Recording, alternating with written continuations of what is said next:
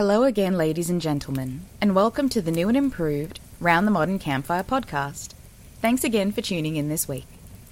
Before we get into the stories for tonight, I'd like to quickly plug my Patreon. If you would like to help out by becoming a patron, I now have three tiers going Night Owls at $2, Firekeeper at $5, and Librarian at $8. Please keep in mind this is in US currency. This just keeps the podcast running smoothly and lets me keep producing more content for everyone. And, obviously, there are rewards for all the tiers, like choosing the stories for the next episode, guest narrating if you would be interested in doing so, and having your name listed off at the beginning or end of the episode. You can find this podcast on Anchor, Spotify, Apple Podcasts, Radio Public, and Breaker. I am also pleased to announce this podcast now has a Ko-fi account. So, for those who don't want to commit to regular donations via Patreon, feel free to consider throwing a few dollars my way if you've liked this podcast. The link will be in the description. Lastly, there is also the Round the Modern Campfire Facebook page, where you can get in contact with me, leave suggestions for stories, keep updated on the progress of this podcast, take part in deciding how the podcast works, or just generally chat. I'd love it if you popped in and said hi. Please also keep in mind if you like any of the stories from this episode, they are linked in the description so you can show these amazing authors the love they deserve. Anyway, with all that said and done, grab yourself a warm drink, a nice snack, and let's delve into the stories for tonight. I woke up yesterday morning in a frenzy. My heart was racing, eyes watering, stomach churning, and chest heavy, with shallow breaths. I couldn't for the life of me remember why. The dream I was having must have been intense. I never had that ability people talk about, to lucid dream. However, I have always dreamt about things happening that would come true in the near future.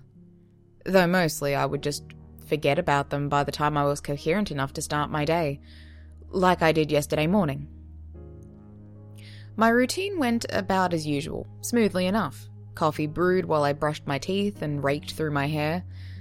The clacking of puppy toenails on the tile a welcome cacophony as the scent of hazelnut wafted throughout the kitchen. Benny raced around outside as I searched for my cup. A note on the counter just above the dishwasher read, All put away, dear. Early meeting with Zimmerman, but I'll be home by lunch. Wonderful.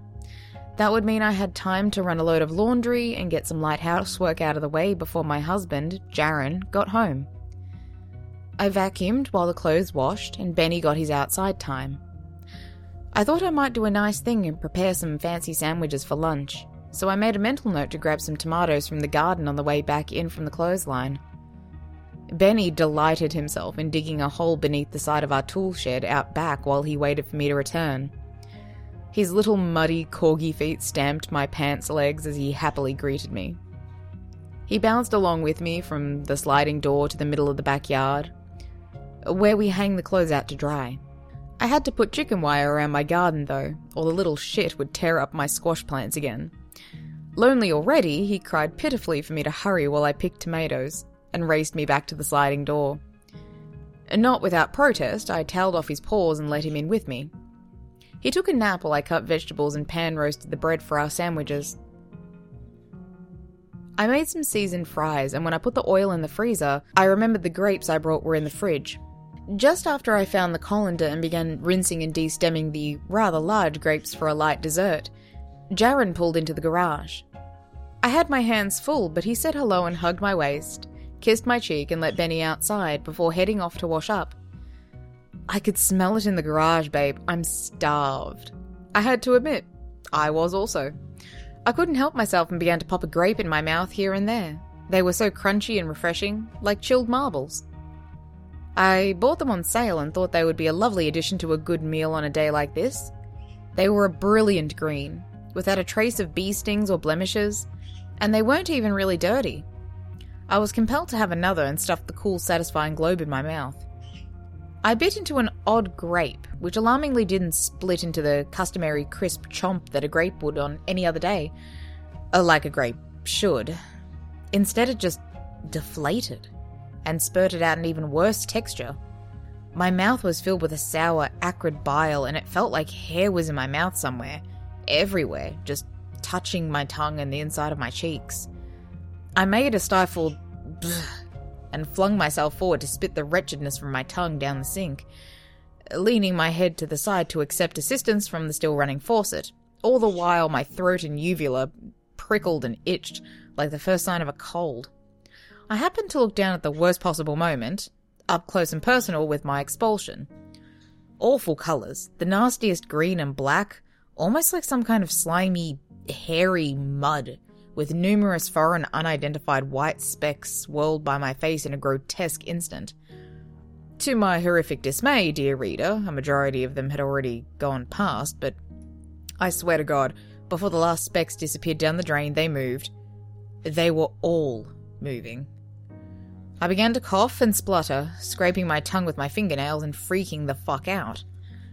A hairy, stinging tickle made its way up through my nasal passages and began to spread to my cupid's bow at the worst, most violent feeling of both deja vu and absolute dread washed over me.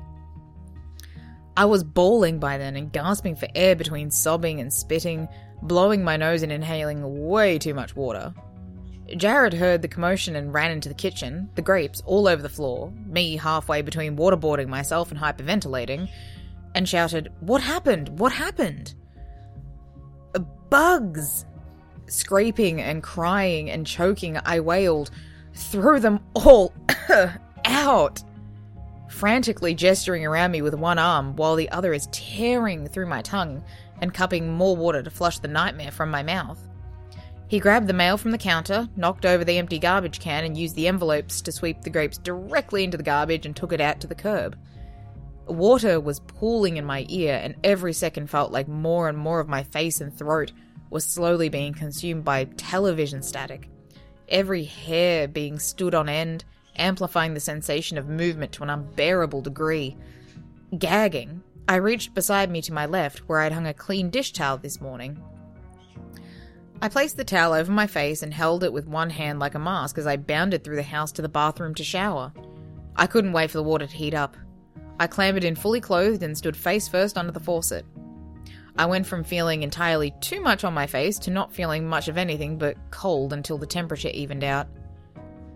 I scrubbed myself raw until all the hot water ran out and brushed my teeth four times before I could breathe normally again. In the mirror, I searched diligently for any traces of the filth, and couldn't find any more, though I could still feel the hirsute, writhing atrocity when I thought about it. Jaron had eaten lunch and cleaned up the kitchen while I was preoccupied. I couldn't look at food after what I'd been through. Every little breeze or hair out of place would send a jolt through my soul, and I would panic for a moment thinking that the intruders had returned. I didn't see or feel any more of them, thank God. After such a hectic afternoon ruined my day, I fell asleep last night without much difficulty. Surprisingly. What concerns me is the dream I woke up from today. The bugs were not known insects, nor were they a known species of something else arachnid, arthropod, crustacean, and no one had heard of them. Furthermore, there had not been any record of their existence before they appeared and rudely inhabited my grapes so there was no way to tell how harmful they would be, or what they could do to a human body, or whether they would perish at normal body temperature and be expelled on their own.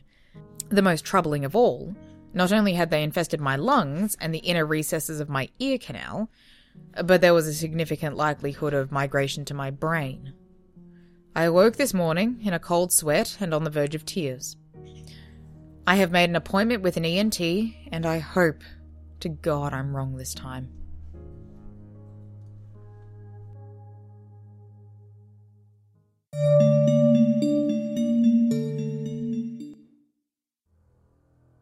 The Chronicles of the Graveyard Management Team.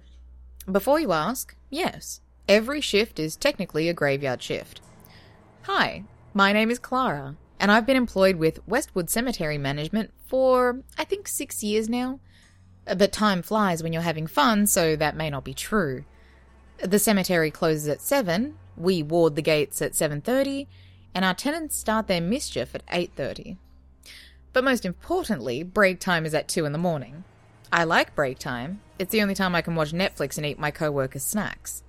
Westwood Cemetery is owned and managed by the city of Westwood, and our leader used to be John, but he's a tenant now. When he passed the job, went to the second in command, his son Greg. The scariest thing about our cemetery is that Greg smells like old meatloaf. Seriously, when Greg trained me for the night shift, I brought along air fresheners. If it was going to smell like meatloaf, it was going to smell like a beautiful flower forest that blooms the rare and exquisite meatloaf lily. It was still gross, and I swear I smell meatloaf in my dreams. However, Greg is still my boss, and I respect him. I hope he doesn't find this. Our cemetery is a great place. Here you can bury your mum, dad, that hoe that's sleeping with your husband, cell phone, rabbit, and grandma. What they do after they're in the ground is up to them. For some reason, things just don't stay down. I don't know why. I'll ask Greg's dad when I see him. Right now, there's eight of us who try to make things go as smoothly as possible, and there's a rule that two people have to work a shift. You cannot be alone, no matter what. My buddy used to be Ben, but the boss found out that we spent most of our nights playing card games with old man Edwin. I instead got paired up with Charlotte, who is great with the horde of Karens. We work night shift for a month, then switch to days. Days are boring, just people mourning their loved ones and kids playing hide and seek. Night is where it gets exciting. We get trained for night shifts for three months with Greg before we're paired up with someone else. This includes a week of studying before you can even attempt a night shift. They said we had to do this because of something about the turnover? I'm not sure. Anyways, we learn how to keep ourselves and everything else out of trouble.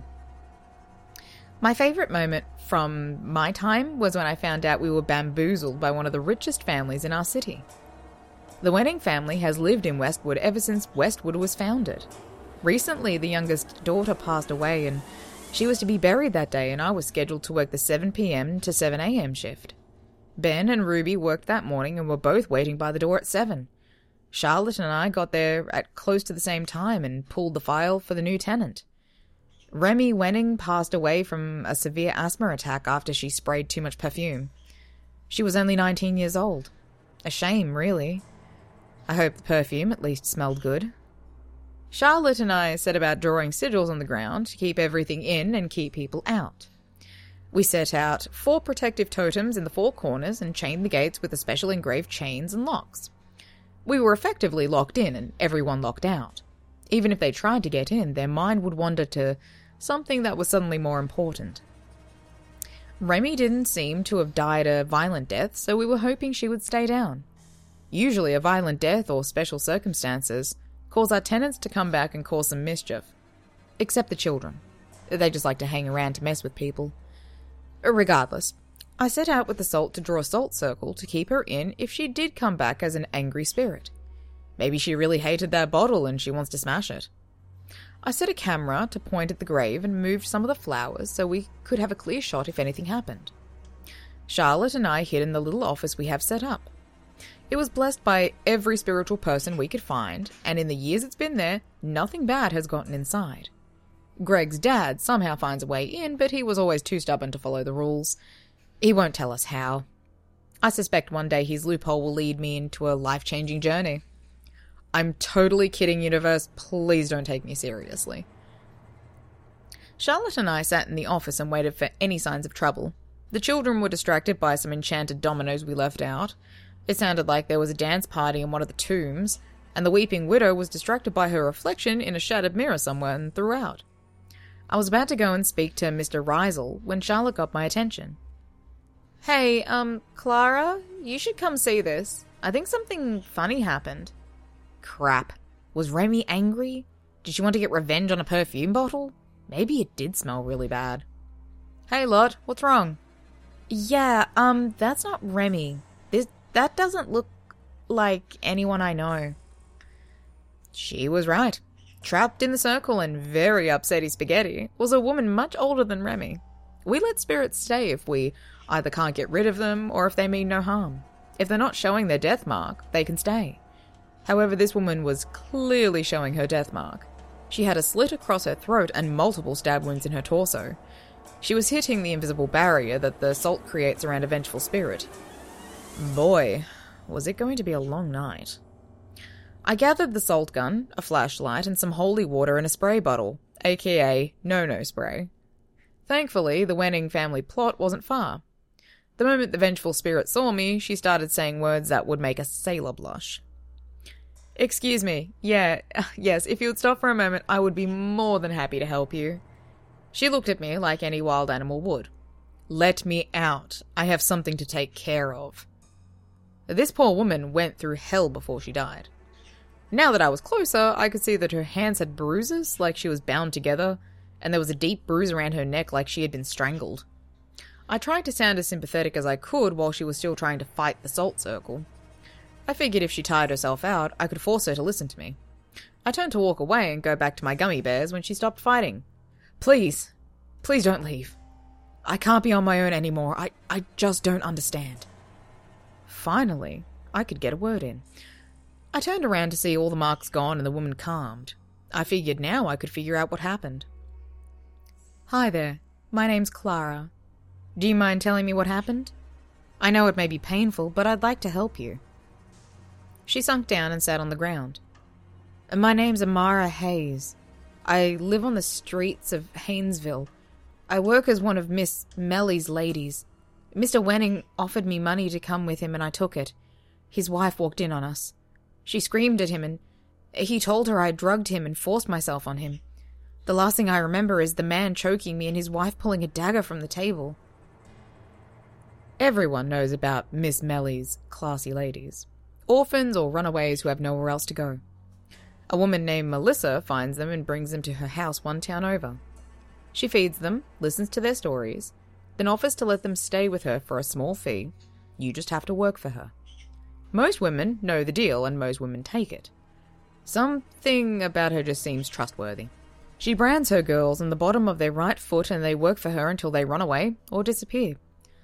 It's not uncommon to find her ladies disposed of somewhere.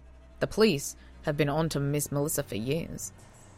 I'm so sorry that happened to you, but you need to find a way to let it go. Ha ha! ah, okay. Uh, wrong thing to say. Amara looked back up and I could see the marks starting to come back. In a moment, they were back and that wild animal look was back in her eyes. She seemed to not look 100% human anymore. Let it go. I screamed. I trusted that pig. I helped him, and look what happened to me. Look at me. She started beating on the barrier again. I sprayed her with the no no spray, which only made her angry at me, too. At this point, I had a few options. I could wait for the sun to force her to disappear while I told the police what happened, and hopefully that would be enough to send her packing. I could just continuously salt circle her and keep her here. I could kill the Wennings, but that would be too much cardio. Or I could force her soul to move on. I like the last idea. I gave Charlotte a call to bring the supplies and some earplugs. While I kept spraying her with the holy water, Charlotte got to work setting up a thicker circle and drawing a few sigils in the dirt.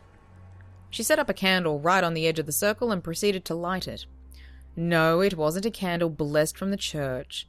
It was a Bath and Body Works chocolate lava cake. It was a three wick, if it makes it any nicer. Charlotte made sure we both had a bundle of sage and proceeded to light them.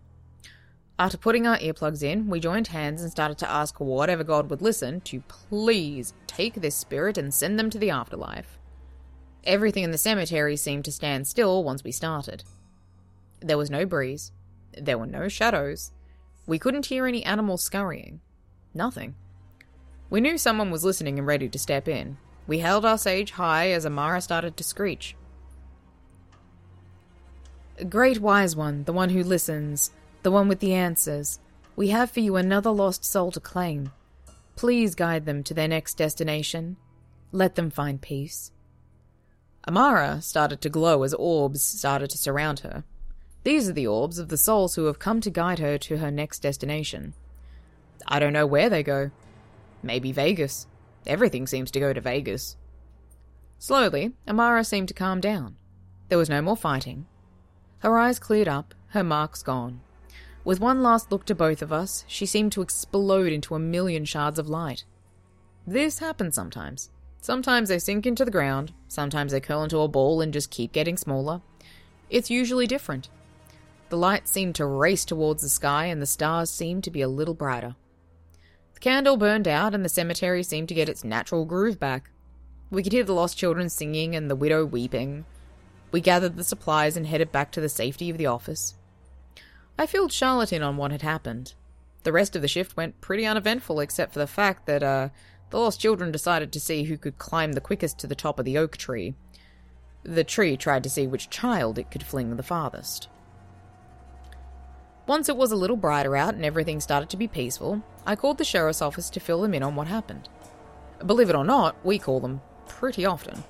One of the detectives is a close friend, and I happen to have his personal number. I dialed it up and gave him a call. A sleepy, familiar voice picked up the phone. Clara, it's 6:30. Why are you calling me? Uh, because it's your job as my brother, and because I'm calling for official police business. What do you want? Well, Detective Stealing, I have a story for you. I told him everything that happened with Amara. How it was the Wennings, that she was working and that she was taken care of, but I'd like to know what actually happened to Remy. He seemed to be more awake now. I'll see what I can find out, but you know the Wennings will cover this all up, even if they did have to murder their own flesh and blood. I know, but Amara deserves disclosure. I need to know what happened. Okay, I'll call around. Be careful, don't poke around where you don't belong. Yeah, yeah, love you. Don't forget family dinner Friday. Love you too, sis. By the time I hung up the phone, the morning crew had unlocked the gate and was pulling up. Luckily, it was Greg, so I wouldn't have to write a report on what happened last night. I filled him in on what happened with the Wenning family. He didn't seem shocked. That family has always been corrupt. About that time, Jacob pulled up, officially relieving me and Charlotte. The boys set out to open the cemetery, and we set out to take a nap. Also, I never finished my gummy bears. That's probably the creepiest part of this story.